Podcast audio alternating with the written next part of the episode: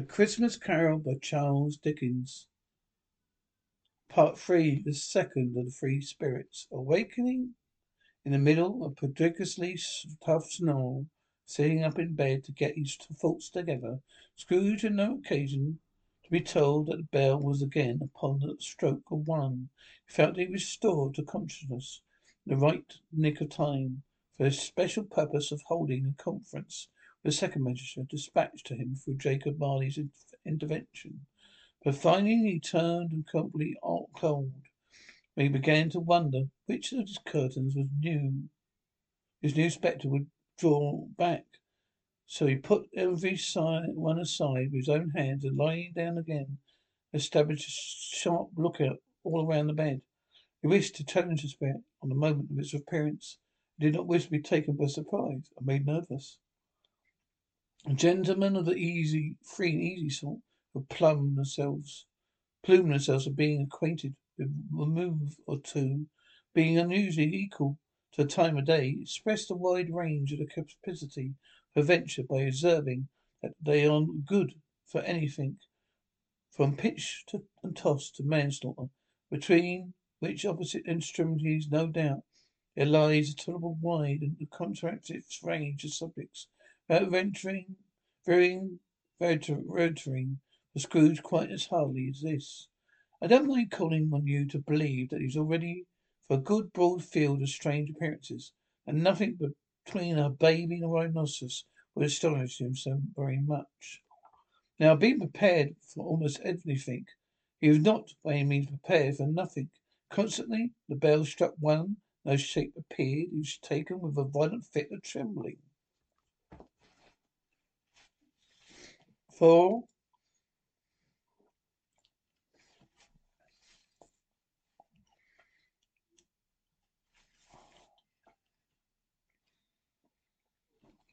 Five minutes, ten minutes, a quarter of an hour went by. Yet another. Nothing came. All this time he lay upon his bed, very core and centre, a blaze of ruddy light, which streamed upon it. The clock proclaimed the hour, which, being not only light, was one more alarming than a dozen ghosts. Had powers to make out what it meant, or would be at. Was sometimes was sometimes apprehensive what it might be at the very moment an interesting case of spontaneous combustion, without having the consolation of knowing it. At last, however, he began to think, as you and I would have thought at first, for it always a person not in a predicament who knows what ought to have been done in it, would unquestionably have done it too. Alas, I say he began to think that source of secret is ghostly light might be adjoining room from whence or further tracing it, it seemed to shine. This idea taking full possession of his mind, so he got up slowly, softly, shuffled on his slippers, his slippers to the door.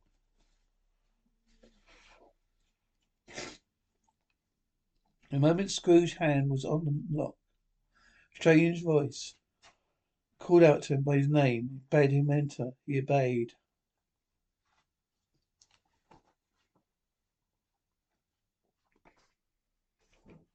It was his own room. There's no doubt about that. But it was undergone a surprising transformation.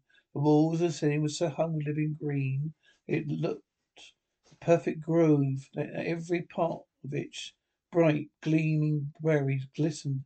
The crisp leaves of holly, mistletoe, and ivy reflected back the light. So many little mirrors had been scattered there. Such a mighty blaze went roaring up the chimney as that dull perforation the teeth had never known in Scrooge's time or Marley's, or for many and many winter seasons gone.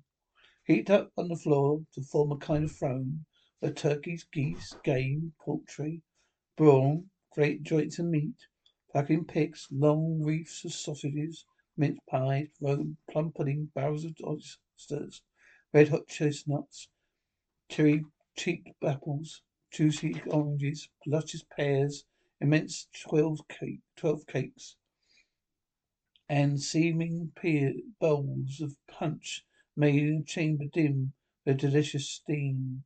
In every state upon this couch there sat a jolly giant, glorious to see, who bore a glowing torch in shape not unlike Pity's horn. Pity's horn held it up high, high up to shed its light on Scrooge. He came down peeping round the court door. "Come in!" exclaimed the ghost. "Come in! Are you know me better, man?" Scrooge entered timidly, hung his head before the spirit. You're not the dogged spirit Scrooge he'd been, and through the spirit's eyes were clear and kind. He did not like to meet them. "I am the ghost of Christmas present," said the spirit. "Look upon me." Scrooge eventually did so. He was clothed in one simple green robe or mantle, bordered white fur. His garment hung so loosely on the figure. Was capacious breast was bare. His disdaining bewildered or concealed upon any artifice. His feet, unobservable beneath the ample folds of garment, were also bare. On its head it wore no other covering than a holly wreath. Sat there with its hiding icicles, its dark brown curls were long and free, free as its genial face, its sparkling eye, its unopened hand, its cheery voice, its unconstrained demeanour and joyful air. Gilded around its middle was an antique scabbard but no sword in it. Each sheath was eaten up with rust. Scrooge's third visitor. You have never seen the likes of me before, exclaimed Spirit. Never, Scrooge made an answer. Have never walked forth with the younger members of my fam- family, meaning that I am very young. My older brother was born in these later years, pursued the Phantom. I don't think I have, said Scrooge. I'm afraid I have not. Have you many brothers, Spirit? More than eighteen hundred, said the ghost. Turned to his family to provide for, muttered Scrooge. Ghost of, ghost Christmas present rose. Spirit, said Scrooge. Submissively conduct me where you like will. I went forth last night on compulsion. I learned a lesson which is working now tonight if ought to teach me, you ought to teach me. Let me profify it. Touch my robe. Scrooge did as he was told and held it fast.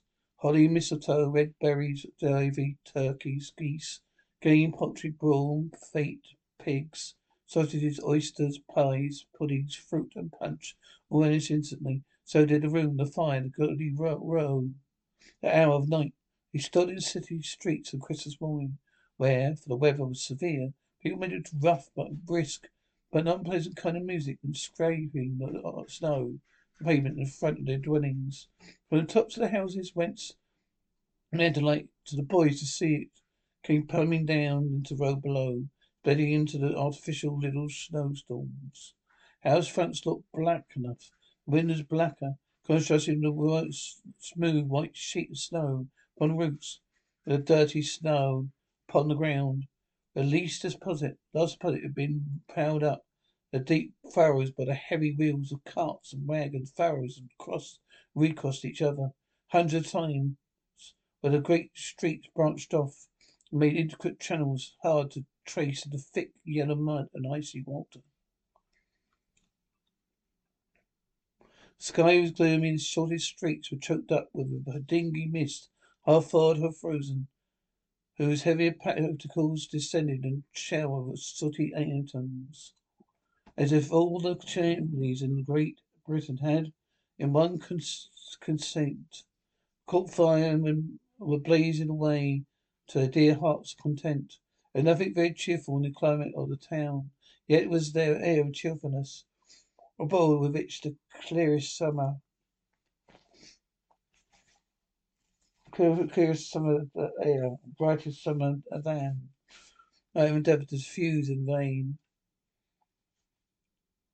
For the people just shoveling away in the hilltop, housetops of Jovel, full glee, calling out to one another on the parapets, and now even exchanging a fatuous snowball.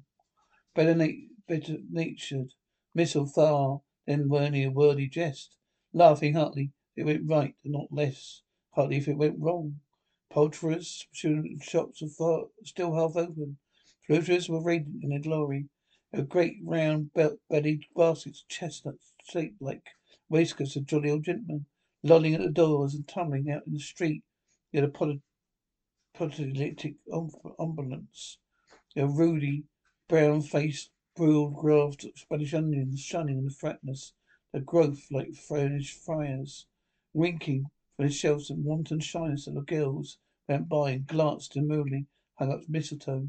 Their pears and apples clustered high in blooming pyramids. Their bunches of grapes made in the shopkeeper's benevolence to dangle from capricious hooks. Their valuable mouths like water gracious as they pass. their piles of filberry butts, mossy and brown, recalling the their fragrance, ancient walks among the forest woods, peasants shuffling ankle deep through the withered leaves. There was Norfolk Biffins, stalked and scrawny, setting off the yellow of the oranges and lemons, the great compactness of their juicy persons urgently entreating and beseeching to be carried home in paper bags, and eaten after dinner. Very gold and silver fish set forth among these choice fruits in a bowl, through members of dull, stagnant blooded race, appeared to know there was something going on, and the fish went round round and round, the little world in slow and passionate excitement. The grocer's, oh, the grocer's nearly closed with perhaps two shutters down, or one, but oh, they get such, those get such glimpses. Not alone the scales descending on the counter made a merry sound. The wire, twine and roller putty company so briskly, while the canisters were rattled up and down like royal juggling tricks. Even the blended scents of tea and coffee, so grateful to the nose. Even the raisin was so plentiful, rare. Almonds so streamy white, sticks of cinnamon so long and straight, and other spices so delicious. Canned fruits so caked and spotted with malted sugar and to make onlookers oh, and feel faint and subsequently bilious. Nor was it that the figs were moist and plumpy, or the French plums blushed in moist tiredness. Their highly decorated boxes as something everything was good to eat in its Christmas dress. The customers were not all so hurried and so eager, hopeful promise of the day. They tumbled up against each other at the door, crushing their wicket baskets wildly, and left their purchases upon the counter, and came running back to fetch them, committed hundreds of little mistakes in best humour possible. While Gross and his people were so frank and fresh, polished hearts with which they fastened their aprons, crying make the been their own, torn outside for general inspection, from Christmas doors the peck if they choose.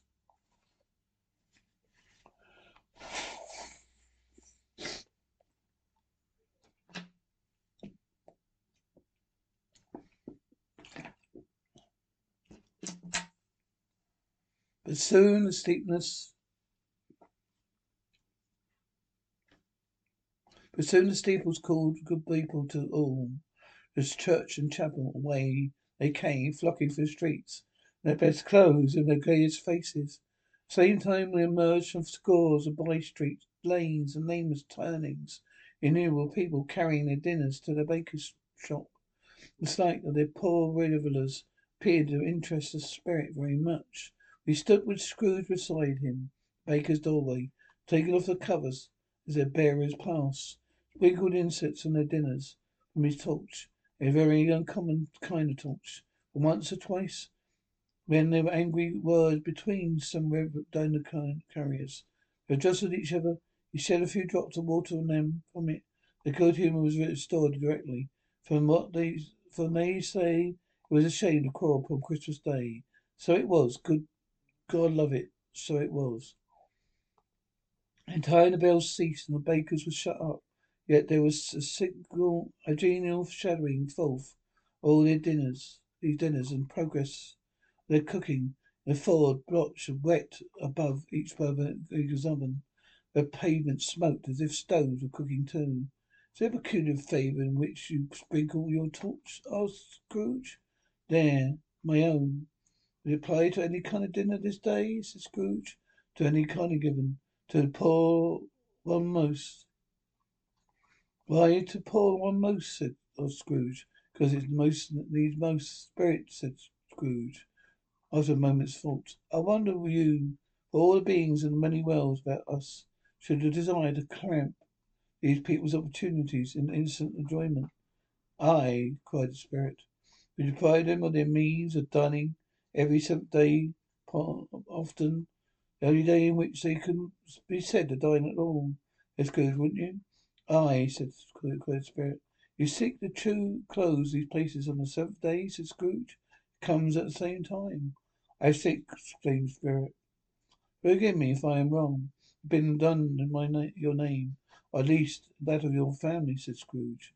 And you are some, some upon the earth of yours, replied the Spirit, may claim to know us.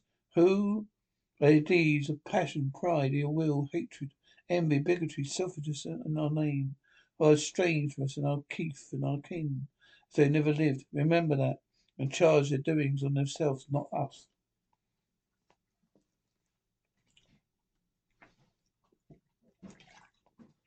Scrooge promised that he would, and went on invisible, as they had been before in the suburbs of the town. It's a remarkable quality of the ghosts which Scrooge observed at the baker's. Notwithstanding the gigantic size, recovered itself to any place with ease. Stood beneath a low roof, quite as gracefully and like a supernatural creature as it was possible he would have done in any lofty hall.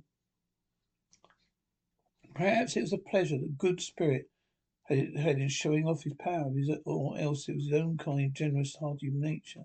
Sympathy, with all these poor men, led straight to Scrooge Clark. But there he went, and took Scrooge with him, holding him to his robe. On the threshold of the door, the spirit smiled. Stopped to bless Bob Cratchit's wedding. Sprinkling a torch. Think of that. Bob had been put fifty, about fifteen bob a week himself. Pocketed on Sundays. His, and fifteen copies of Christian name. And yet the Chris, Chris, ghost of Christmas present blessed his poor ruined house. Then up rose Miss Cratchit, Cratchit's wife, dressed out, out, but poorly and twice turned round, but braving ribbons, with a cheap made a gaudy show of sixpence. She laid the cloth, says my Bev, Bev, Beth, Belinda Cratchit, second of her daughters, also bathing cut, cut ribbon, ribbons. While Master Peter Cratchit plunged a fork in the saucepan of potatoes, getting the corners of his monstrous shirt collar. Bob's private property conferred upon his son there in honour of the day and his mouth rejoiced, for himself so gallantly attired, and yearned to show his linen in the fashionable parts. Now, two smaller Cratchits, boy and girl, came tearing in, screaming. Outside the baker's, they had smelt the goose, and known it was their own, a basking in the lustrous faults of sage and onion. His young Cratchits danced about the table, exalted Master Peter Cratchit to the skies, while he, not proud, although his collars nearly choked him, blew the fire until the slow potatoes bubbling up, knocked loudly at the saucepan lid to be out, let out and peeled. What was ever, what has ever put your precious father, got your precious father in? said Mrs. Cratchit. Your brother Tim, Tiny Tim and Martha. Wouldn't be late last Christmas Day by half an hour. Here's Martha, mother, said the girl, peering at her as she spoke. Here's Martha's mother, cried the two young Cratchits. Hurrah! It's such a goose, Martha. Why, bless your heart alive, my dear. How late you are, said Miss Cratchit, kissing her a dozen times, taking off her shawl and bonnet for her with officious seal. What would be a deal? We had a deal what to finish up last night, replied the girl. Had a clear away this morning, mother. Well, never mind so long as you are come. Let me touch it. Sit you down before the fire, my dear. Have a warm, loud, uh, Lord Christmas. Lord bless you. No, no, there's father coming, cried the two young Cratchits, who where who were everywhere at once. Hide, Martha, hide. And Martha did, hid herself, and in came little Bob and father, at least three feet of comforter exclusive of the fringe, hanging down before him. His threadbare clothes darned up and brushed to look seasonable. Tiny Tim upon his shoulder. Lass for Tiny Tim, you bought a little crutch and his limbs supported by her own frame. Why, where's your Martha? cried Bob Cratchit, looking around. Not coming, said Mrs. Cratchit. Not coming, said Bob, with sudden insulation. His spirits, for he had been tiny Tom's Tim's blood horse all the way from church, had come home rampant. Not coming poor Christmas Day? Martha didn't like to see him disappointed. If it was only a joke, she came out promptly, trimly, behind the closet door, ran into his arms. The two young Cratchits hustled. Tiny Tim bore him off into the wash house and might bear the pudding singing in the copper. So he might hear the pudding singing in the copper. And how did you like? How did little Tim behave? asked Miss Cratchit when she rallied Bob on his credulity. And Bob hugged his daughter at his heart's content. As good as gold, said Bob. Better. Somehow he not, thinks, gets so thoughtful sitting by himself so much. Thinks the strangest things he's ever heard. Tommy coming home? He hoped the people saw him in church because he was a cripple. It might be pleasant for them to remember on Christmas Day that made lame but beggars walk, a blind men see. Bob's voice was tremendous. Then when he told them this, he trembled more than he said. The tiny Tim was growing strong and hearty. His active little crutch was purred upon the floor, and back came Tiny Tim before a word spoken, scolded by his daughter, brother and sister, by his stall before the fire. While Bob, turning up his cuffs, said, Poor fellow, were capable of being made more shabby, compounded. Some hot mixture of jug and gin and lemons and stirred it around, around, put it on a hob to simmer. Um, Cratchits went to fetch the goose, which they would soon return in high procession. procession. Such a bustle ensued that they might have thought the goose a various old birds, a feathered phenomenon, to which a black swan was a matter of course. In truth, something very like it in that house. Miss Cratchit made the gravy ready beforehand in a little saucepan, hissing hot. Master Peter mashed the potatoes with incredible vigour. Miss Belinda sweetened up the apple sauce. Martha dusted the hot plates. Bob took Tiny Tim beside him in the tiny corner of the table. Two young Cratchits sat chairs with everyone, but forgetting themselves, mounted guard upon the posts, crammed spoons into their mouths. Lest they should shriek for goose. Bloody turn came to be helped. Last the dishes were set on. Grace was said, succeeded by a breathless pause. Miss Cratchit looking slowly only slowly all along the carving knife, prepared to plunge in it the best. But as she did, when the long expected gush of stuffing issued forth, one moment like the rose all above the round mould. Even Tiny Tim, excited by the two young Cratchits, beat the table to handle his knife, and feebly cried, Hurrah! There was never such a bird, Bob said. Didn't believe there was ever such a bird goose cooked. Tenderness of flavour, size, and cheapness the themes of universal admiration. Eked up by apple sauce and mashed potatoes. It was a different dinner for the whole family indeed. As Miss Cratchit said, great delight, serving laying one small atom of the bone upon the dish. They hadn't ate at all what we asked. Yet one each one of them every one had enough. The youngest Cratchits were in particular were steeped on stage and only to the eyebrows. And now the plate's been changed. When Miss Belinda, Miss Cratchit left the room alone, too nervous to bear witness, take the pudding up and bring it in. Suppose it would not be done enough. Suppose it would break in turning out. Suppose everyone would not get over the wall to the backyard and stolen it. Or when they made merry ghosts. Suppose it were two young Cratchits became livid. All sort of horrors, I suppose. Hello. Hello, A great deal of steam. The pudding was out from copper. Smelled like a washing day. There was cloth that smelled like an eating house. Pastry cooks next door to each other. I mean, labourers. laundress. Laundress. Next door to that, there was pudding in half a minute. Miss Cratchit entered flush, but smiling proudly with the a speckled cannonball, so hard and firm, blazing, half half cotton, lighted brandy, lit with Christmas holly stuck in the top. Oh, wonderful thing, pudding, Bob Cratchit said. Call me too. Regarded it as a great success achieved by Miss Cratchit since their wedding, since their marriage. As said that now the weight was off her mind, she confessed she had doubts about the quality of flour. Everyone had said something, had something to say about that, but nobody said or thought it was all. It was all, all a small pudding for a large family. It would have been flat, he'd say, to say that so. Any Cratchit would have blushed to hint at such a thing. The dinner was all done. Cloth was cleared and he swept. Fire made up. Pail and the jug being tasted. Skidded perfect apples and oranges put upon the table. Shovel full of chestnuts on the fire. Then all the Cratchit family drew round the hearth in what Bob called a circle, a meaning half one. While Cratchit's elbows stood the family display glass. Were tumblers of bastard cup without a handle. They held the pot stiff, stuff of the jug forever. Ever. As well as golden goblets would have done.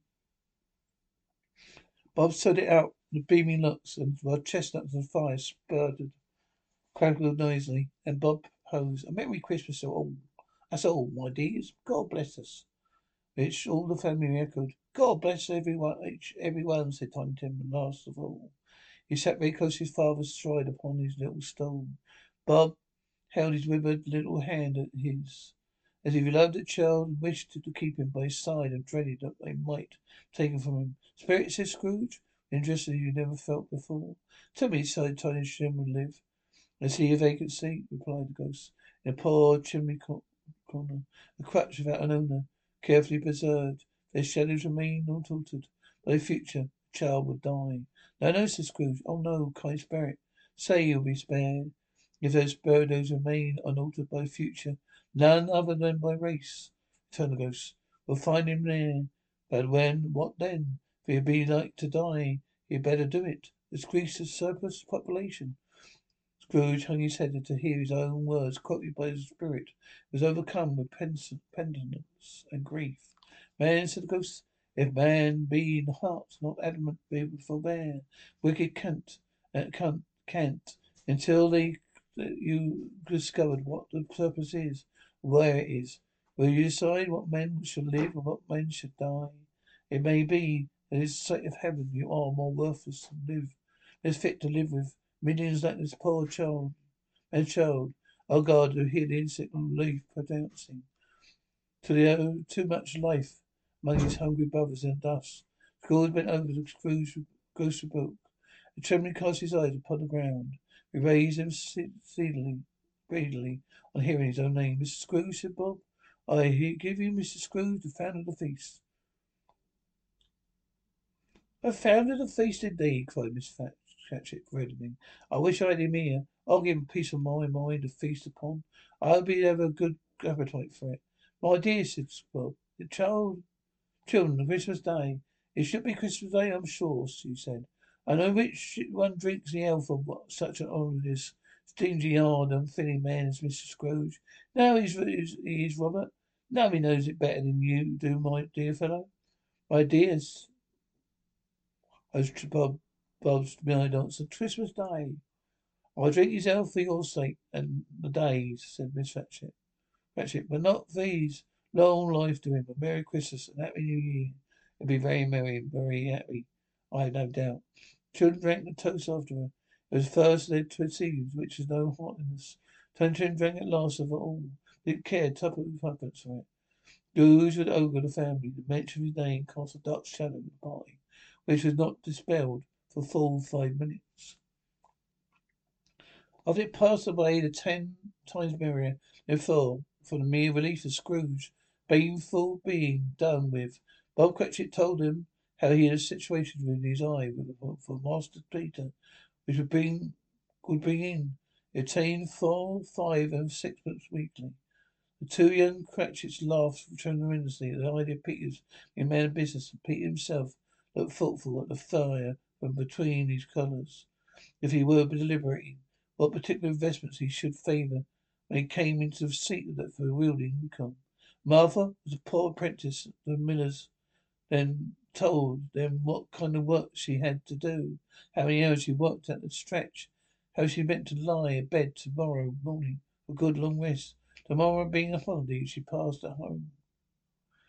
Also she knew how she had seen a countless test and the lord some days before, how the Lord, that was so much better, was much about it was told Peter, and which Peter pulled up his collar so high, he couldn't have seen his head if he had been there. All this time the chestnuts of jug went round and round. By the by, they had a song about the lost child travelling in snow. Tiny was a plaintive, little, had a plaintive little voice, saying it very well indeed. Nothing to high mark in this. There was not a handsome family. They were not well dressed. The clothes, shoes were far from being woolproof. Clothes are scanty. Peter might have known, and very likely did, inside of pawnbrokers. They were happy, grateful, pleased with one another, contented with a time when they faded. They looked happier yet in the bright sparklings of spirits that torch. Parted Scrooge had his eye upon, t- upon them, especially on Tiny Tim, till the last. By this time it was getting dark and snowing pretty heavily. The Scrooge has been along the streets with brightness, the adoring kitchens and the fires, the kitchen parlours, and all sorts of rooms wonderful. Here the flickering blaze showed paleness, cosy dinner, hot plates baking through and through before the fire deep red curtains ready to be drawn, shut out cold and darkness. There were all the children in the house running out into the snow to meet their married sisters, brothers, cousins, uncles, aunts, first to greet them. Here again the shadows of the window blind. Of guests assembling in a group of handsome girls, all hooded and fur booted, all chattering at once. Tripped lightly off with some near neighbour's house where, woe upon a single man who saw them enter, Artful witches, well, they knew it in a glow. But if you judge from the numbers of people on their way to friendly gathering, family gather, friendly gatherings, you might have thought that no one was at home to give them welcome. When they got there, instead of every house expecting company, piling up its fires half chimney high, blessings on to it. How it goes exalted, how it bared its brief a breast, opened its capacious palm, floated on, outpouring the generous hand, bright, harmless mirth on everything within its reach. The very pamphleter who ran on before, dotting the dusty street with specks of light, who dressed to spend the evening somewhere, laughed out loudly as the spirit passed. Though little kennelled the light lamp, light lamper, he had any company but Christmas. Now, without word of warning from the ghosts, he stood upon a bleak desert moor, where monstrous masses of rude stone were cast about, though it was a real place of giants. Water spread wherever uh, itself wherever listed would have done so, but the frost had held a prisoner, and grew nothing grew but moss and furze, and coarse rank grass. Down the western setting sun left a streak of fiery red, which glared upon the desolate for an instant sullen eyes frowning lower, lower, lower yet was lost in the thick glow of darkest night.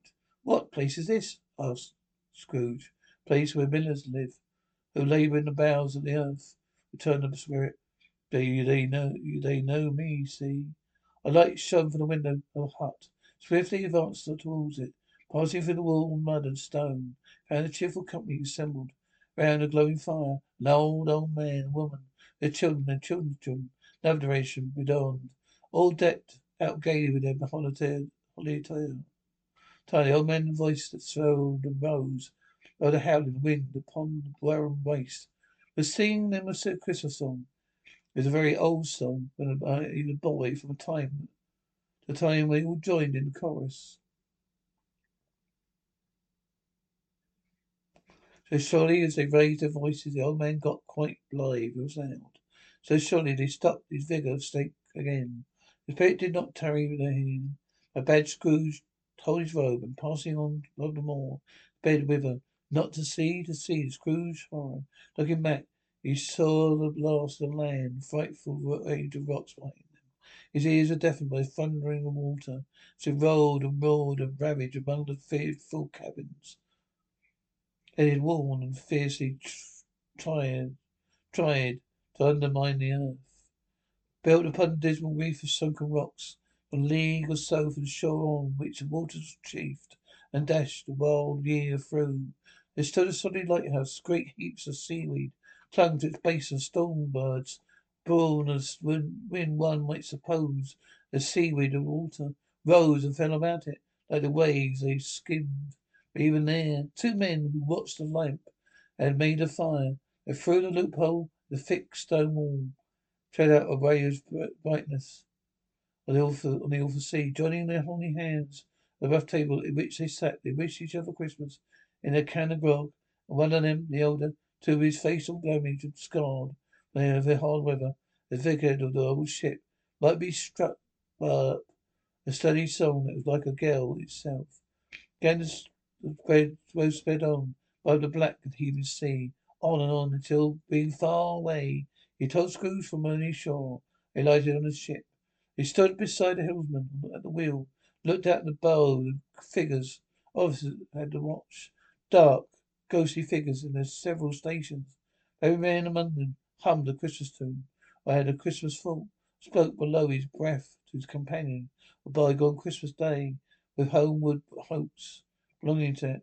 Every man on board, waking or sleeping, good or bad, had had a kind word for another on a day when any other day of the year had shared some extent of facilities, and remembered those he cared for, a distance, and had known that they delighted to remember him.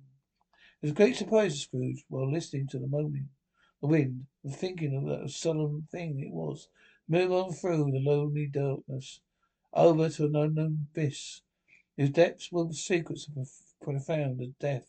Its great surprise to Scrooge was this engaged to hear a hearty laugh. It much greater surprise to Scrooge to recognise it. His own nephew to find himself bright, dim, dry, gleaming room.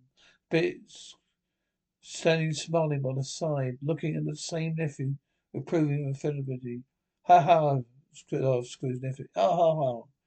Should happen, by any likely chance, to know a man's the best in the laugh than the Scrooge's nephew. All I can say is I should like to know him too. Introduce him to me. I'll cultivate his acquaintance. It is fair, even even-handed, noble adjustment of things that while there is injection, affection, and ease and sorrow, there's nothing in the world so irresistibly contagious as laughter and good humour.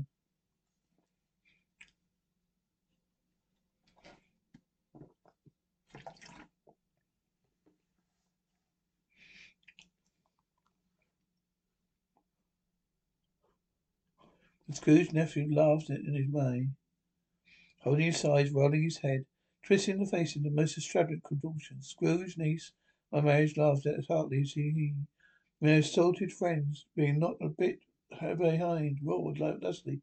Ha ha ha!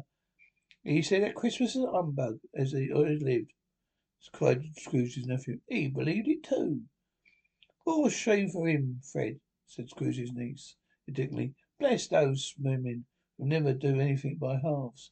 They are always in earnest. She was very pretty, exceedingly pretty, and with a dimpled, surprised looking capital face, right little mouth that seemed made to be kissed.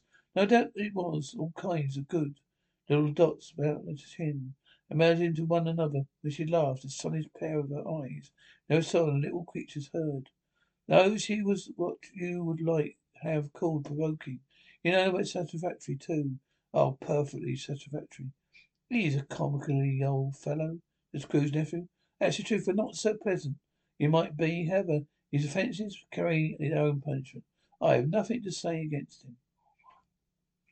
I'm sure he's very rich, Fred, hinted Scrooge niece. At least you always tell me so. What of that, my dear? said Scrooge's nephew. His wealth is no use to him. He doesn't know any good with it. He doesn't make himself comfortable with it. Hasn't the satisfaction of thinking, ha ha, that he's ever doing to benefit us with it. I have no patience with him, niece. Scrooge's niece's sisters, all the other ladies expressed the same opinion. Oh, I have, Scrooge's nephew. I'm sorry for him. I couldn't be angry with him if I tried. He my suffers the ill whims. Himself always. He takes into his eyes to dislike us. He won't come and dine with us. As a consequence, he doesn't lose much for the dinner. Indeed, I think he does. A very good dinner interrupted Scrooge's niece. Everyone else said the same. They might be allowed to have been competent judges, because they had just had dinner, and dessert upon the table were clustered round the fire by lamplight. Well, I'm very glad to hear it, said Scrooge's nephew, because I have great faith in those those young housekeepers. What do you say, Topper? Topper's clearly got his eye upon one of Scrooge's nieces. Now, This is so he answered what a bachelor was wretched outcast who had no right to express an opinion on the subject. Where says Scrooge's niece, the plump one, the lace tucker, not the one with toes, is blushed. Do it, go, do go on, Fred, said Scrooge's niece, clapping her hands. He never finishes what he begins to say. He's such a ridiculous fellow. Scrooge's nephew revelled, and others laughed. It was impossible to keep the infection off. Though the plump sister tried hard to do it with aromatic vinegar, his examples and sanity followed. I'm going to say, said Scrooge's nephew, what consequence of his taking of a dislike to us? I'll make him merry with us as I think he loses some pleasant moments, which could do him no harm. I'm sure he loses pleasant companions. He can find his own faults, either in his mouldy old office or his dusty chambers. I mean to give him the same chance next year, whether he likes it or not. For I pity him. He shall he may rail on Christmas until he dies, he can't help thinking better of it. I defy him. If he finds me getting going there in good temper year after year, gave, saying, Aunt Scrooge, how are you? And he puts him in the vein to leave his poor clerk fifty pounds. That's something. Oh, I think I shook him yesterday. So they turn a laugh now. The notion of his shaking Scrooge. But being good natured and not much caring what they laughed at.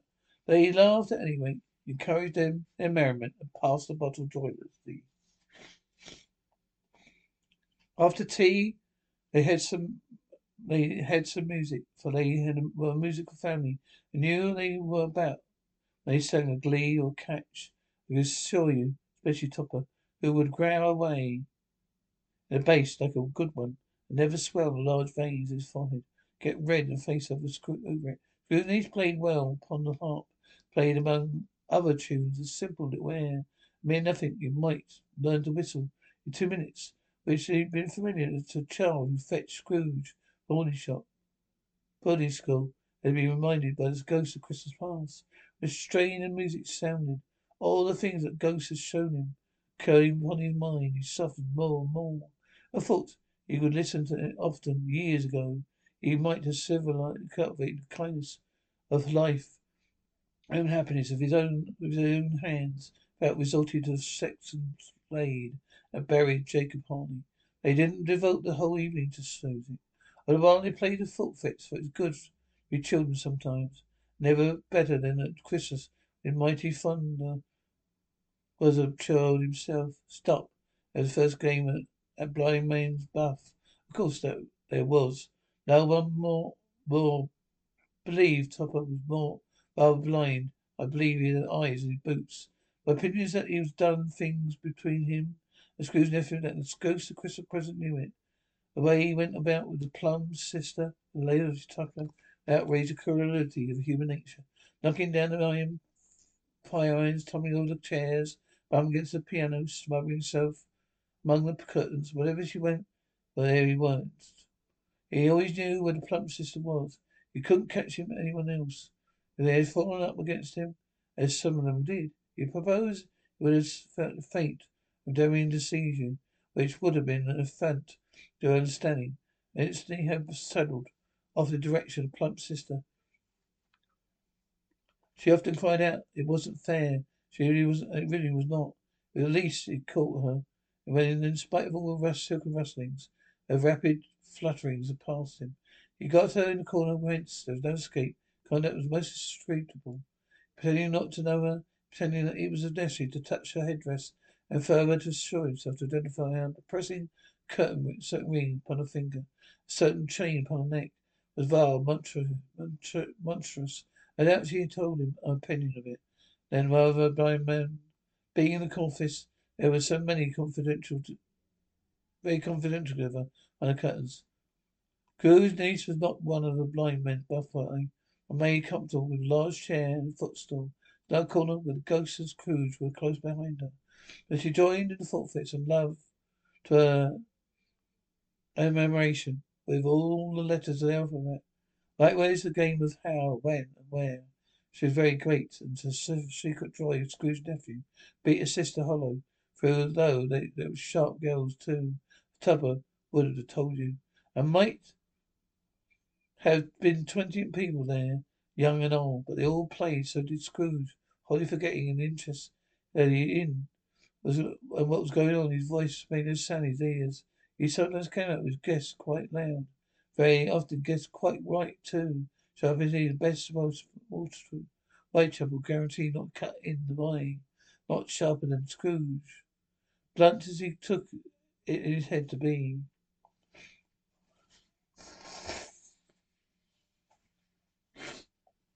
The ghost was greatly pleased to find him. In this mood, he looked upon him with such favour. He begged like a boy to be allowed to stay till the guest departed, but his spirit said could not be done. Here is the new game, said Scrooge. One half hour spirit, only one. It was a game called Yes or No, but Scrooge's nephew had to think of something. The rest might find what. He was only answering to their questions yes or no, in the case as the case was. But his question to which he was supposed excited at least elicited from him. He was thinking of an animal, large animal, rather disagreeable animal, savage animal. Animal that growled and grunted, something that talked, something that talked sometimes, and lived in London, walked about the streets, wasn't a show, show of it. And would lead by led anyone, didn't live in the menagerie. And didn't and never killed a market. And it was not a horse or ass or bull or bull cow or bull or a tiger or a dog or pig or a cat or bear. Every question was put to him. Never burst in a rush of laughter, so especially tickled. He was obliged to set off his suburbs off a stamp. Last pump sister pulling out a similar state. Cried out, I found it out. I know what it is, Fred. I know what it is. What is it? cried Fred. You're, it's your Uncle Scrooge. Which is something that he was. Admiration was a universal sentiment. No, though some rejected replied is a, is a bear. Thought it had been yes. In much an answer negative was difficult to have debated. Thoughts of Mr. Scrooge. Supposing they had ever had any tendency that way. He, plenty, he has given us plenty of merriment, I am sure, said Fred. It would be ungrateful but to drink to his health. Here is a glass of modern wine, ready to my hand at the moment. And I say, Uncle Scrooge. Well, Uncle Scrooge, they cried. A Merry Christmas and a Happy New Year to an old man, wherever he is. Scrooge nephew, you wouldn't take it from me, but I may have it nevertheless, Uncle Scrooge. And Scrooge and pepperedly become so gay and light of heart. He would not have pledged the unconscious company return. Paid him an audible speech. Ghost had given him time. The whole scene passed up with the breath of the, the last words spoken by my nephew. His spirit will again upon their troubles. Much they saw and went there far they went. More homes they visited, but always with a happy end. The spirits stood beside sick beds, and they all were cheerful. Foreign lands, they were all close at home, but struggling men. They were patient and agreed to hope. By poverty, he was rich. In almshouse, hospital, and jail. Misery, every refuge. Where vain man and his little brief authority.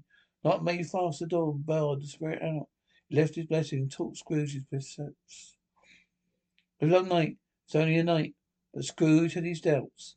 This, because the Christmas holidays appeared to be condensed space of time, they passed together. Strange too that while Scrooge remained unaltered, his outward form grows grew older, more clearly older. Scrooge observed this change, but never spoke of it until the last of children's twelfth night party. When looking at the spirit, they stood together in an open place. Noticed his hair was grey. Oh, my spirit's life so short of Scrooge, my life has glowed very brief, the ghost. It ends tonight. Tonight, cried Scrooge. Night and midnight, hark, the time is drawing near. Chimes are ringing three quarters past eleven. At that moment, forgive me. If I am justified in what I ask, said Scrooge, looking intently at the spirit's robe, I see something strange and not belonging to myself. Trudging through your foot skirts. Is it a foot or claw? It might be a claw for the flesh there is upon it, said the spirit's full, full reply. Look here. The folding his robe, it brought two children wrenched, abject, frightful, hideously miserable. He knelt down at his feet and clung upon the outside of its garment. Oh man, look here, look down here, exclaimed the ghost. A boy and girl, yellow Mary, Mary, merge mage, ragged, scowling, wolfish, prosperity too in their humility. Well, graceful youth should have filled their features out, touched their freshest tints, stale and shriveled hand like that of age, and pinched and twisted them, pulled them in shreds. Where angels might have thrown, devils lurked and glared out menacingly. No change, no degradation, no perversion of humanity, any grade. Through all the mysteries of wonderful creation has monsters half so horrible and dread. Scrooge started back, appalled. Having been them shown the way to him, he tried to say they were fine children. Words choked himself rather than the parties lie of such enormous magnitude. Bet they yours? Scrooge said. Say no more. Our mans, said Straight, looking down upon them. They have come to me, peeling from their fathers. This boy's ignorance, this girl is want. Beware them both. They all agree they must of all beware this boy.